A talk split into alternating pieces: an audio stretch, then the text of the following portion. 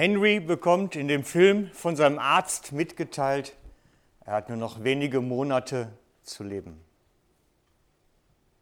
Ja, das gibt's. Manche erachten es als ein Vorrecht zu wissen, wann es zu Ende geht, wann unsere Zeit hier auf Erden vorbei ist. Und andere wiederum trifft es völlig überraschend. Machst einmal die PowerPoint? Ein weiter. In dem Auto verstarb eine 28-jährige junge Frau. Ich fand es zufällig in der Zeitung an einem Montagmorgen. Stellte sich heraus, dass das eine junge Dame aus unserem Hauskreis war, mit der wir über zehn Jahre im Hauskreis waren.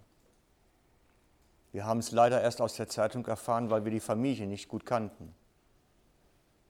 Sie ist morgens auf nasser Fahrbahn, Laub, leicht Eis, in Schleudern geraten und unter einen schweren LKW geraten. Sie hat es völlig unvorbereitet getroffen. Und es hat uns als Hauskreis seinerzeit tief erschüttert. Zum einen natürlich, dass wir das überhaupt nicht mitgekriegt haben. Und zum anderen, dass wir uns gefragt haben, wären wir denn parat? Sind wir soweit schon, dass wir vor unseren Herrgott treten dürfen? Ist man parat dafür?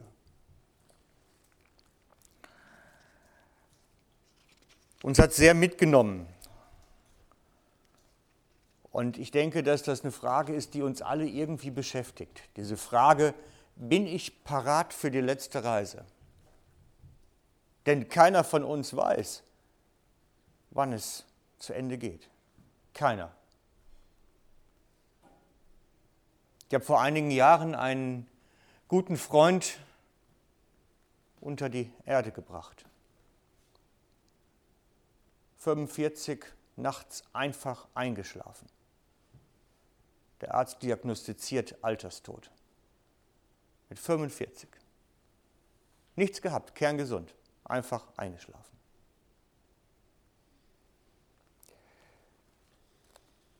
Und um dieses komische Gefühl, was uns bei diesem Thema begegnet, dieses Gefühl, was kommt denn dann da, dem so ein wenig begegnen, möchte ich heute Morgen mich ums Himmelsgepäck kümmern. Möchte mich darum kümmern, dass wir uns Gedanken machen, was nehmen wir denn mit? Was ist unser Himmelsgepäck? Wir alle haben immer gelernt, das letzte Hemd hat keine Taschen. Man nimmt nichts mit. Und ich sage, das stimmt nicht. Das ist nicht wahr. Es stimmt, das letzte Hemd hat keine Taschen, aber es stimmt nicht, dass wir nichts mitnehmen. Und ich möchte euch heute aufzeigen, aufgrund der Schrift, was wir mitnehmen werden auf unserer letzten Reise. Nämlich ganz, ganz entscheidende Dinge. Den Text, der dazu gehört, habt ihr schon ausgedruckt bekommen, hoffe ich jedenfalls. Das ist der gleiche Text, den ich gleich lesen werde. In diesem Text lehrt Jesus den Himmel. In diesem Text lehrt Jesus den Himmel. Wir müssen ihn einfach aus der richtigen Betrachtungsweise uns anschauen. Wir lesen nicht, das halt, jetzt müssen wir aufpassen, das ist kein Gleichnis. Das ist kein Gleichnis. Ihr werdet es nur ganz selten bei irgendwelchen skurrilen Geschichten unter Gleichnissen finden. Es zählt zu den Berichten, zu den Lehren. Die Lehre vom Himmel ist es. Die Geschichte von Lazarus und dem reichen Mann. ich muss die richtige Seite haben bei mir. Es war aber ein reicher Mann, der kleidete sich in Purpur und kostbare Leinwand und lebte alle Tage herrlich und in Freuden. Es war aber ein Armer namens Lazarus, der lag vor dessen Tür voller Geschwüre und begehrte, sich zu sättigen von dem Brotsamen, der vom Tisch des Reichen fiele. Und es kamen sogar Hunde und leckten seine Geschwüre. Es geschah aber, dass der Arme starb und von den Engeln in Abrahams Schoß getragen wurde. Es starb aber auch der Reiche und wurde begraben. Und als er im Totenreich seine Augen erhob, da er Qualen litt, sieht er Abraham von ferne und Lazarus in seinem Schoß. Und er rief und sprach, Vater Abraham, erbarme dich über mich und sende Lazarus, dass er die Spitze seines Fingers in Eis tauche und meine Zunge kühle, denn ich leide Pein in dieser Flamme. Abraham aber sprach, Sohn, bedenke, dass du dein Gutes empfangen hast in deinem Leben und Lazarus gleichermaßen das Böse. Nun wird er getröstet, du aber wirst gepeinigt. Und zu alledem ist zwischen uns und euch eine große Kluft befestigt, so dass die, welche von hier zu euch hinübersteigen wollen, es nicht können, noch die, welche von dort zu uns herkommen wollen. Da sprach er, so bitte ich dich, Vater, dass du ihn in das Haus meines Vaters sendest. Denn ich habe fünf Brüder, dass er sie warnt, damit nicht auch sie an diesen Ort der Qual kommen. Abraham spricht zu ihm, sie haben Mose und die Propheten. Auf diese sollen sie hören. Er aber sprach, nein, Vater Abraham, sondern wenn jemand von den Toten zu ihnen ginge, so würden sie Buße tun. Er aber sprach zu ihm, wenn sie auf Mose und die Propheten nicht hören, so würden sie auch nicht über, sich überzeugen lassen, wenn einer aus den Toten auferstände. Jesus kündigt damit schon voran, was nachher in seinem Wirken geschehen würde, als er von den Toten kommt. Auch da hören sie nicht auf ihn und lassen sich nicht deswegen überzeugen. Da ist schon seine Eigenankündigung drin. Aber darum geht es ja heute Morgen auch nicht, um die Ankündigung von Jesus, sondern es geht darum, um die Lehre von dem, was da geschildert ist. Und wir wollen uns diese Lehre, die Jesus da bringt, in kleinen Häppchen aufteilen, in so kleinen Appetitportionen. Jesus spricht vom Totenreich. Im Griechischen ist es der Hades, im Hebräischen der Sheol. Und es geht um die unsichtbare Welt, das Reich der toten Seelen. So viel einmal vorab. Und Jesus lehrt dort, dass es zwei Bereiche gibt. Ich zeichne es einmal auf hier. Wir haben zwei Bereiche.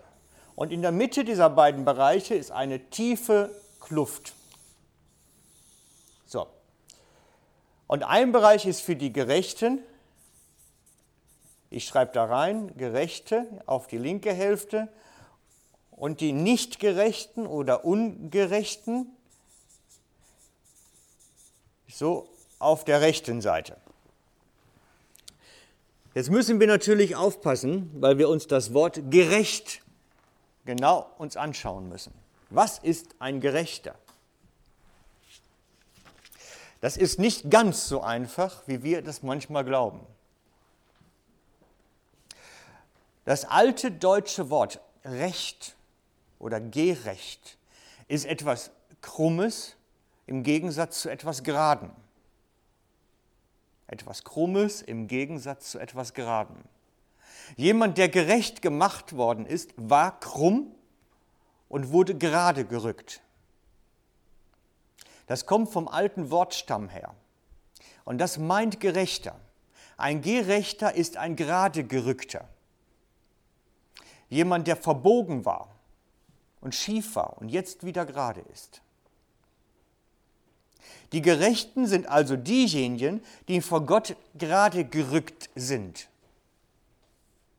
sind nicht die mit den guten Werken, sind nicht die mit dem tollen Ansehen, Es sind die, die in ihrer Persönlichkeit gerade gemacht worden sind.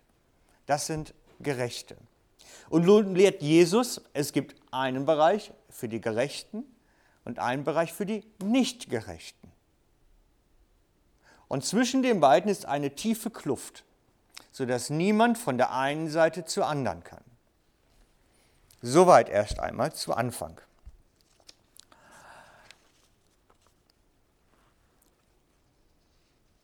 Wichtig ist, wann lehrt Jesus das? Jesus lehrt diese Szenerie hier in einer Zeit vor seinem Tod am Kreuz. Das ist geschehen und die Lehre vor seinem Tod am Kreuz.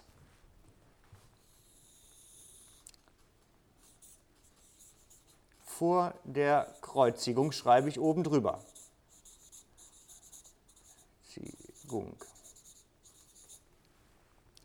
Das ist die Situation vor seiner Kreuzigung, die Situation des Alten Testaments, die Situation, wo alle verstorbenen Seelen aufgebahrt worden sind vor dem Moment, wo Jesus als Richter und König herrscht. So lange, bis diese Situation da war, dass Jesus im Himmel als König herrscht. Bis dahin wurden alle aufgebahrt im Hades zu ihrem Gericht, damit Jesus dann richten kann. Mit der Situation der Kreuzigung verschiebt sich das alles ein wenig.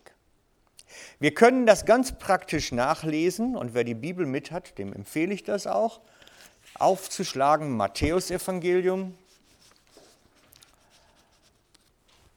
Matthäusevangelium. Da brauchen wir Kapitel 27, der Vers 50 und 51. Matthäus 27, Kapitel Vers 50 und 51. Das ist die Szene der Kreuzigung, da wo Jesus am Kreuz stirbt, der Sterbensmoment. Und dort steht, Jesus aber schrie nochmals mit lauter Stimme und gab seinen Geist auf. Oder man könnte aus dem Griechisch übersetzen, gab seinen Geist ab. Seine Seele löste sich vom Körper, wie das im Todesmoment geschieht. Und siehe, der Vorhang im Tempel riss von oben bis unten entzweit, und die Erde erbebte und die Felsen spalteten sich. Und die Gräber öffneten sich und viele Leiber der entschlafenen Heiligen wurden aufgeweckt. Entschlafene Heilige wurden auferweckt. Und für mich ist das die Situation, wo Jesus ins Totenreich gegangen ist und die Gerechten mit sich geführt hat. Er hat die aus dem Totenreich, die Gerechten, mit sich genommen in den Himmel.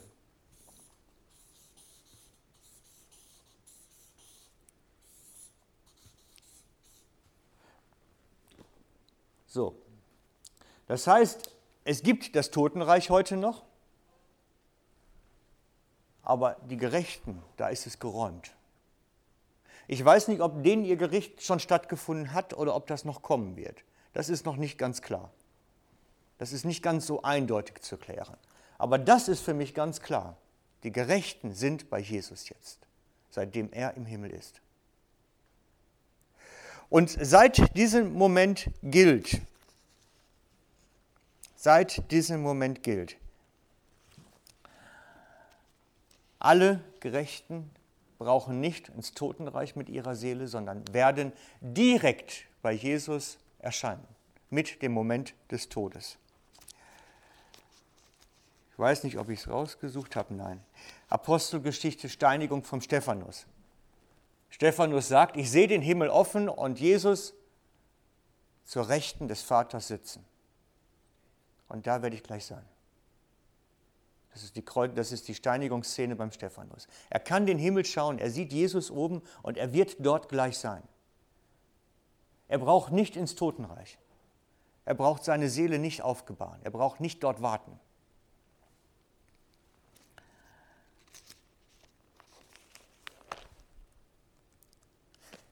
Wir lesen 2. Korinther 5, 8. 2. Korinther 5, 8.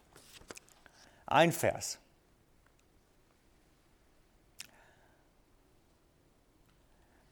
Bis 10, sind zwei Verse, Entschuldigung. Wir sind aber getrost, 2. Korinther 5, 8 bis 10. Wir sind aber getrost und wünschen vielmehr, aus dem Leib auszuwandern. Das ist der Moment des Todes, dass die Seele sich löst. Wir wünschen uns, dass der aus dem Leib auszuwandern und dann daheim zu sein bei dem Herrn. Darum suchen wir auch nicht die Ehre darin, dass wir ihm wohlgefallen, sei es daheim oder nicht daheim. Quatsch. Darum nicht, dass ich jetzt Mist sage. Darum suchen wir auch unsere Ehre darin, dass wir ihm wohlgefallen, sei es daheim oder nicht daheim. Denn wir alle müssen vor dem Richterstuhl Christi offenbar werden, damit jeder das empfängt, was er durch sein Leib gewirkt hat, sei es gut oder böse. Er sehnt sich danach, zu Jesus zu kommen, vor ihm zu erscheinen.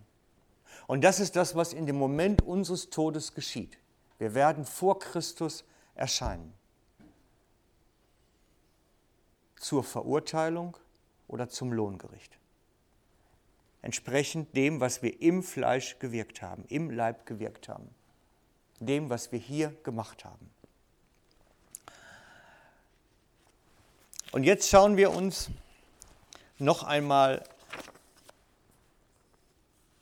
Also die Szene von der Steinigung des Stephanus steht Apostelgeschichte 7,55 für alle, die das nochmal anschauen wollen. Ich habe es hier gerade. Er aber voll Heiligen Geistes blickte zum Himmel empor, sah die Herrlichkeit Gottes und Jesus zur Rechten Gottes sitzen. Und er sprach, siehe, ich sehe den Himmel offen und den Sohn des Menschen zur Rechten Gottes stehen. Ich sehe es. Es ist greifbar, nah. Da werde ich sein.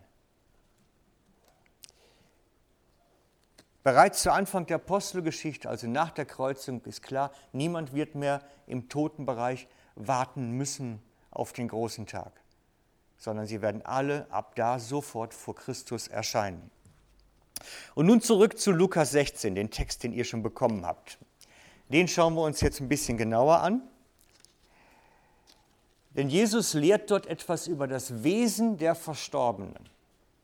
Über das Wesen der Verstorbenen. Wir wissen alle, dass der Mensch aus Fleisch und Geist, Seele besteht. Und dass im Todesmoment die Seele sich vom Fleisch löst, das Fleisch stirbt und die Seele beim Herrn erscheinen wird. Das ist erstmal grundlegend. Und in diesem Text wird etwas gelehrt über die Geistseele in uns. In diesem Text. Wir lesen, dass der reiche Mann Lazarus erkennen kann. Wir lesen, dass der reiche Mann Lazarus erkennen kann, auch ohne dass dieser einen Körper hat. Ich weiß nicht, wie das funktioniert, weil ich war noch nicht da. Aber es wird gelehrt, dass wir uns erkennen können. Mehr noch als das, mehr noch sogar. Wir können uns nicht nur gegenseitig erkennen, weil wir uns hier auf der Erde gesehen haben, wir werden Menschen erkennen können, die wir hier nie gesehen haben. Ah, Lazarus, nicht Lazarus, der reiche Mann kann Abraham erkennen. Den hat er nie gesehen. Abraham ist viel vorher gestorben. Die können sich nicht gekannt haben. Und trotzdem kann er ihn erkennen. Es gibt andere Situationen, die das ähnlich beschreiben, dass es möglich ist, Menschen zu erkennen, die wir nie getroffen haben. Ich weiß nicht, wie das geht. Wie gesagt, es enthält viele Geheimnisse. Es enthält viele Geheimnisse. Auch bei dem Tod von Jesus, als die entschlafenen Heiligen aus den Gräbern kamen, die waren schon lange tot. Und trotzdem wurden sie erkannt als solche. Ich frage mich dann, woran? Ich weiß es nicht. Trotzdem konnten sie erkannt werden. Und von daher, der Text enthält viele Fragen, gibt uns aber auch viele Antworten. Ich freue mich jedenfalls auf den Tag, wo ich dann Hudson Taylor mal treffen kann und John Knox und wie sie alle geheißen haben. Und ich werde sie erkennen als solche und kann mit ihnen dann reden, hoffentlich. Aus diesem Aspekt, den wir eben gelesen haben, ergibt sich automatisch, dass der reiche Mar sich an sein Leben hier auf der Erde erinnern kann. Er kann sich erinnern, dass er der reiche Mar war, dass Lazarus vor seinem Tor gelegen hat, dass er Brüder hatte und dass es ihm gut ging. Er hat seine Erinnerung mitgenommen. Und das ist etwas ganz Wichtiges. Wir müssen verstehen, wir nehmen unsere Erinnerungen mit, wenn wir in den Himmel gehen. Wir sind nicht plötzlich eine Dampfwolke ohne irgendetwas sondern wir sind Persönlichkeit mit Geschichte, mit einem Namen. Und das nehmen wir mit, das bleibt unser. Alles das, was wir hier erlebt haben, werden wir im Himmel noch wissen. Wir werden nicht nur die Menschen kennen, die wir hier gekannt haben, sondern wir werden uns auch die Begebenheiten, die Geschichte, die wir haben, erinnern können.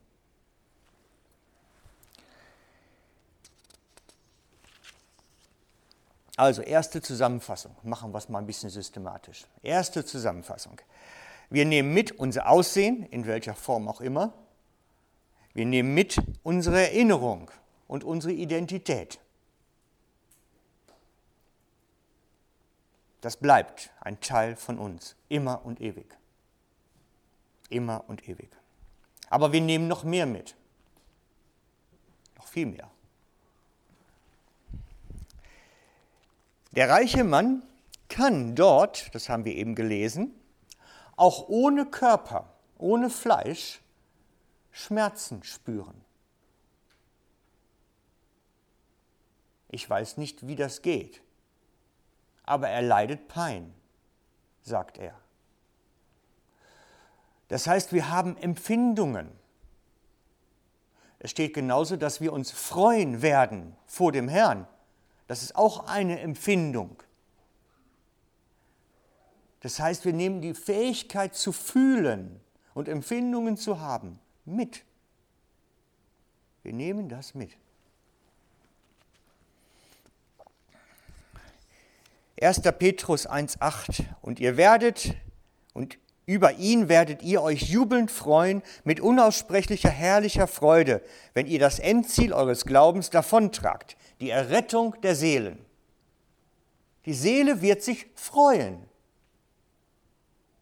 Das ist eine Empfindung, ein Gefühl, genauso wie Schmerz ein Gefühl ist. Wir werden Gefühle haben, auch ohne Körper.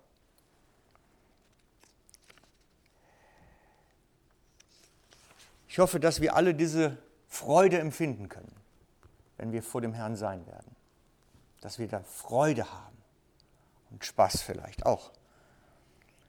Aber das Entscheidende kommt eigentlich für mich jetzt, an der Stelle, die jetzt kommt. Der reiche Mann hat seinen Charakter mitgenommen. Der reiche Mann hat seinen Charakter mitgenommen. Wenn wir genau nachschauen. Er hat immer noch diese alten, arroganten Wesenszüge. So lese ich das aus dem Text. Schick doch mal den Lazarus zu mir nach Haus, zu meinen Brüdern. So wie früher, seine Diener, schick doch mal einen zum Wein holen. Das tönt genau so wieder. Mach doch mal gerade. Er hat seine Wesenszüge immer noch.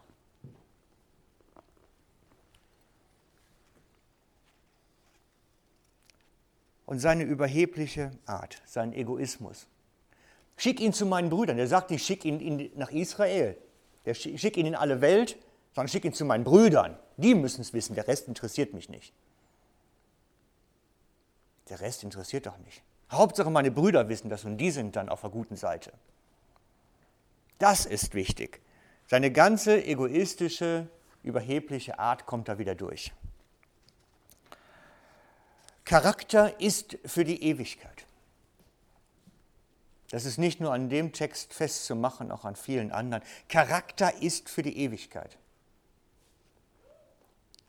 Wir nehmen all unsere Wesenszüge mit. Und darum legt Jesus so unglaublich viel Wert auf unsere Charakterbildung. Wenn wir es genau nachlesen, Galaterbrief, die Frucht des Geistes ist aber Liebe, Sanftmut, Langmut, Selbstbeherrschung. Das sind alles Sachen, die auf Charakter zielen, auf Persönlichkeit. Jesus höchstes Anliegen ist unser Charakter, unsere Persönlichkeit. Er möchte, dass wir einen gottesfürchtigen, liebevollen Charakter haben.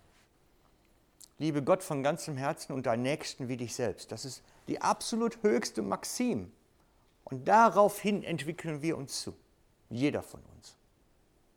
Da möchte er uns hinbekommen, dass wir da ganz oben am oberen Level sind. In der Liebe an Gott und den Menschen. Daran werden wir gemessen. Ich bin heute Morgen noch kurz im Garten gewesen, weil es so ganz fürchterlich aussieht bei mir daheim. Ich habe so in der Ewigkeit meinen Garten nicht mehr machen können. Und habe gesehen, dass die ganzen Äpfel vom Baum runter sind. Die sind einfach abgefallen, weil ich hatte keine Zeit zu pflücken die letzte Woche und danach hat es nur noch geregnet. Und jetzt habe ich gesehen, das sind ganz unterschiedliche Äpfel abgefallen. Manche, die sind ganz, ganz klein, also vielleicht vier Zentimeter Durchmesser, gar nicht richtig reif geworden und andere sind riesig groß, ganz fette Dinger. Und ich denke, so ist das ähnlich, wenn wir vor Gott erscheinen. Manche von uns sind diese 4 cm Äpfel und manche von uns sind die richtig fetten Dinger. Und Gott hat ein Interesse daran, dass wir nicht vom Baum fallen als unreife kleine Frucht.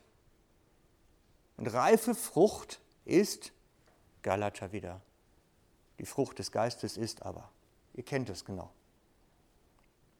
da möchte er uns hinbekommen. Da ist der Zusammenhang. Darum legt Jesus so viel Wert auf Charakterbildung hier, weil unser Charakter für die Ewigkeit ist. Charakter ist für die Ewigkeit. Wir fassen also nochmal ganz kurz zusammen. Wenn sich Körper und Seele trennen, kommt nichts davon ins Totenreich, sondern wir werden mit unserer Seele vor Gott erscheinen. Wir werden uns erkennen. Wir werden immer noch diese Persönlichkeit haben, den Charakter. Wir werden eine erkennbare Gestalt haben und uns gegenseitig erkennen. Wir werden unsere Erinnerungen mit uns schleppen, was uns widerfahren ist oder nicht. Darum ist das so wichtig, wegen der Erinnerung, die wir mitschleppen, dass wir auch in geklärten Beziehungen leben. Das ist ganz wesentlich.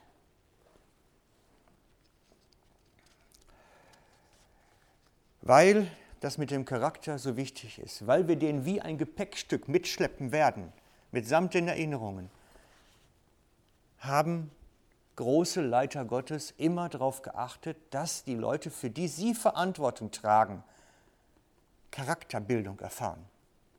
Darum, darum sind so Begriffe wie Todsünden entstanden. Das ist zwar alles turbokatholisch, aber der Gedanke dahinter ist genial gut. Die Sünde liegt in unserem Wesen verankert.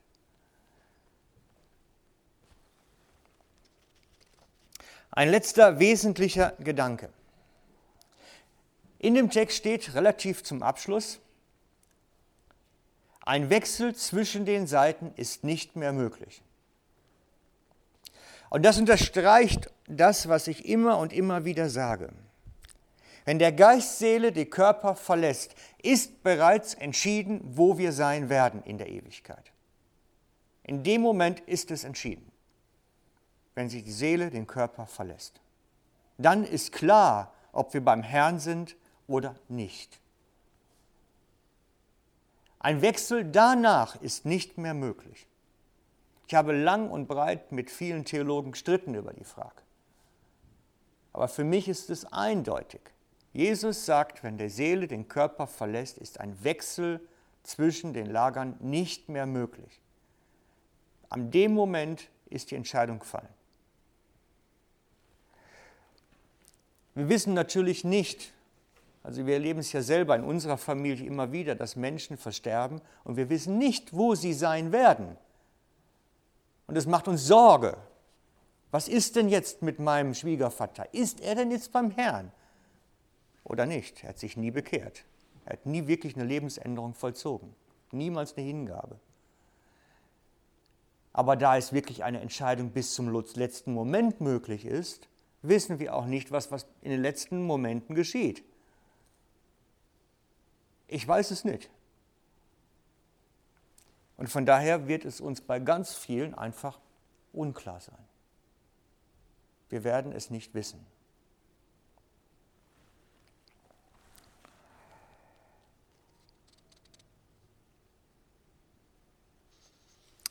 Mir ist es wichtig, dass ihr für euch wisst, ich bin dabei. Ich bin sicher. Ich bin mir meines Heils sicher.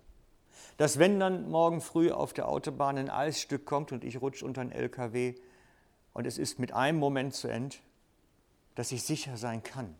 Ich bin da. Ich bin angekommen beim Herrn. Und ich möchte euch das wirklich nochmal ganz ans Herz legen, das für euch auch klar zu kriegen, diese Frage. Den letzten Zweifel auszuräumen und sicher zu sein, ich bin dabei, wenn es denn soweit ist. Ich will diese Freude haben. Und ich möchte euch einladen zu etwas, zu etwas vielleicht Neuem. Es geht mir nicht um eine Lebensübergabeentscheidung. Das hat Jesus übrigens nie gemacht. Hat er nie mit jemandem Übergabegebet gesprochen. Finde ich nicht in der Bibel. Jesus hat immer gesagt, komm, folge mir nach.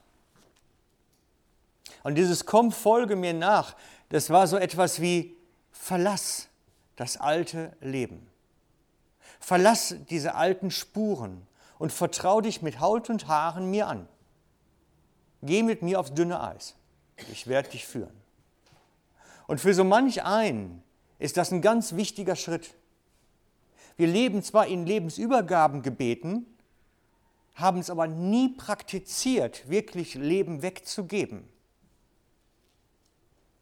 Denn wenn ich das Lebensübergabegebet ernst nehme, heißt das, er hat es jetzt in der Hand, was wird.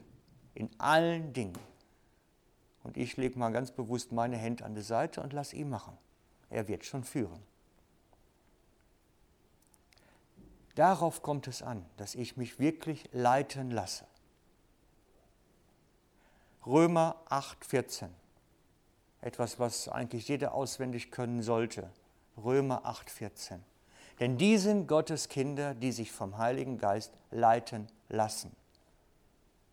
Die Kindschaft Gottes hängt daran, dass wir uns führen lassen. Die Kindschaft Gottes hängt daran, dass ich parat bin, mich führen zu lassen an der Hand Jesu durch seinen Geist. Römer 8:14. Und das möchte ich euch ans Herz legen. Lasst euch führen und bestätigt damit die Gotteskindschaft. Lasst dich an die Hand nehmen. Jesus hat einen Plan für dein Leben, egal wo wir stehen.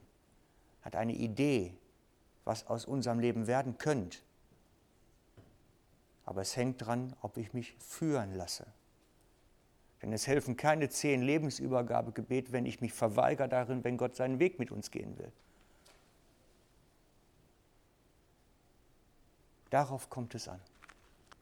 Gibt es auch noch Stellen zu in der Offenbarung, dass die, die im Himmel angekommen sind, die, die sich leiten lassen gewesen sind.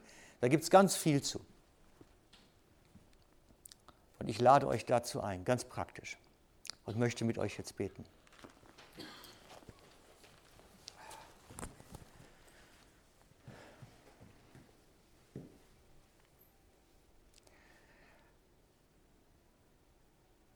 Vater, du hast einen Plan für unser Leben. Du möchtest uns an die Hand nehmen und Schritt für Schritt führen, uns Schritt für Schritt führen auf einem Lebensweg, den du dir überlegt hast.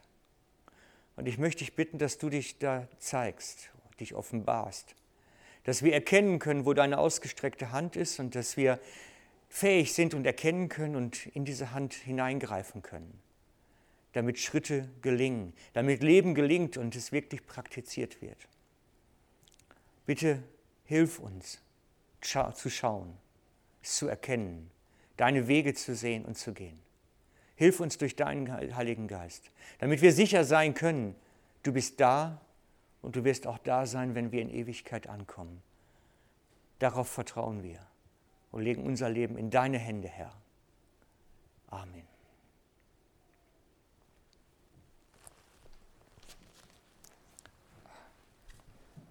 Ähm, machst du das letzte noch kurz? Auf der Webseite steht die Predigt im Download nachher.